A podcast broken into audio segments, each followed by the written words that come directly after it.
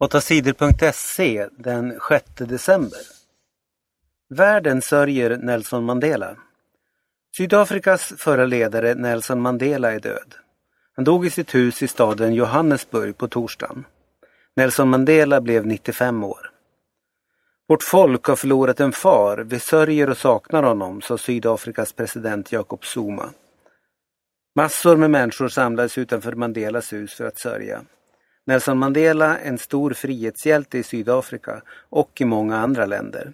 Han är känd i hela världen för sin kamp mot de rasistiska lagarna i Sydafrika. Han satt i fängelse mellan 1964 och 1990. När han släpptes fri valdes han till Sydafrikas första svarte president. Nelson Mandela fick Nobels fredspris 1993.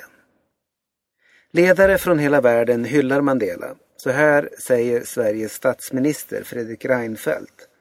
Nelson Mandela var en människa som förändrade världen.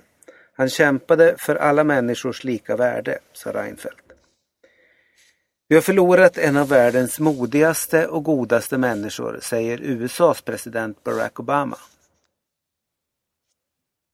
Oväder drog in över Sverige. Ovädret Sven drog på torsdagen in över södra Sverige. Det blåste hårt och regnade i Skåne. Längre norrut snöade det. Bron mellan Danmark och Sverige stängdes. Varken tågen eller bilarna fick köra. Tågen mellan Malmö och Stockholm stoppades helt. Det gick inte några flyg från Malmö till Stockholm. Räddningstjänsten i Skåne sa åt folk att stanna inomhus under stormen. Den hårda blåsten gjorde att många träd ramlade. I Halland hade omkring 40 träd ramlat över vägar. Nära 50 000 hus blev utan ström under stormen. Frankrike skickar fler soldater till Centralafrikanska republiken. Det är bråk och strider i landet Centralafrikanska republiken. Kristna och muslimska grupper krigar. På torsdagen dödades minst 120 människor i huvudstaden Bangui. Människor blev skjutna eller ihjälslagna. Bråken i landet började i våras när rebellgruppen Seleka tvingade landets ledare François Bozizé att sluta. Sedan dess har det varit mycket våld i landet. Flera hundratusen människor har tvingats fly undan våldet. Nu ska Frankrike skicka 1200 soldater till landet. Meningen är att de ska stoppa våldet. Talmannen stoppade röstning.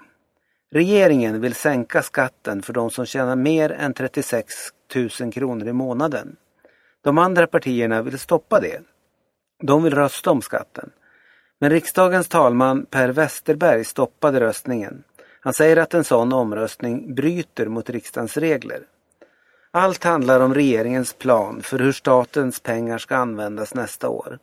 I planen, budgeten, finns massor av olika förslag. Sänkt skatt är ett av förslagen. Regeringen och talmannen säger att riksdagen måste säga ja eller nej till alla förslagen på en gång.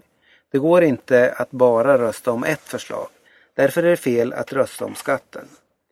Socialdemokraterna, Miljöpartiet, Vänsterpartiet och Sverigedemokraterna säger att regeringen har läst reglerna fel.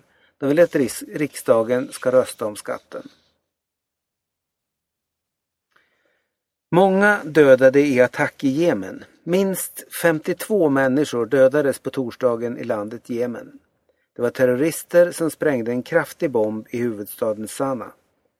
Bomben sprängdes vid ett litet sjukhus. De flesta av de som dödades var läkare och sjuksköterskor som arbetade på sjukhuset.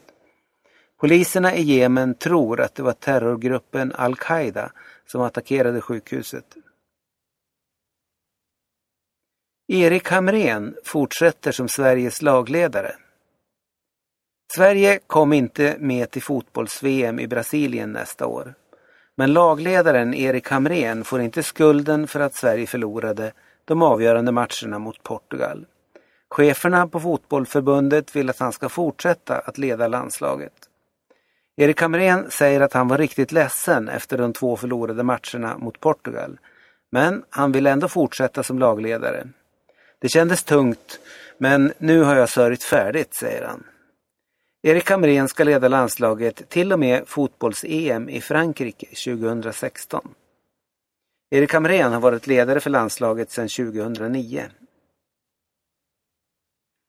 Fler unga röker marijuana. Svenska ungdomar dricker mindre vin, sprit och öl.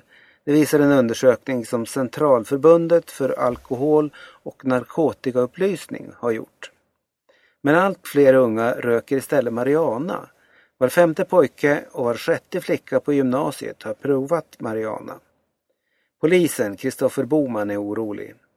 Det som oroar mig är att ungdomarna inte tycker att marijuana är något farligt, säger han. Samarbetet med Ryssland skadas inte, säger Bildt. På torsdagen kom det fram att Sveriges militärer spionerat på ryska politiker. Den svenska spiongruppen FRA har sedan lämnat hemligheterna vidare till USA. Det var tv-programmet Uppdrag granskning som avslöjade det svenska spioneriet. Experter säger att det som FRA gjort troligen är helt lagligt. Men många är ändå upprörda över att Sverige hjälper USA att spionera på Ryssland. Både Miljöpartiet och Vänsterpartiet protesterar mot det. Men Sveriges utrikesminister Carl Bildt tror inte att det som hänt gör det svårare för Sverige att samarbeta med Ryssland. Nej, inte alls. Jag tror inte att ryssarna bryr sig om det här, säger han.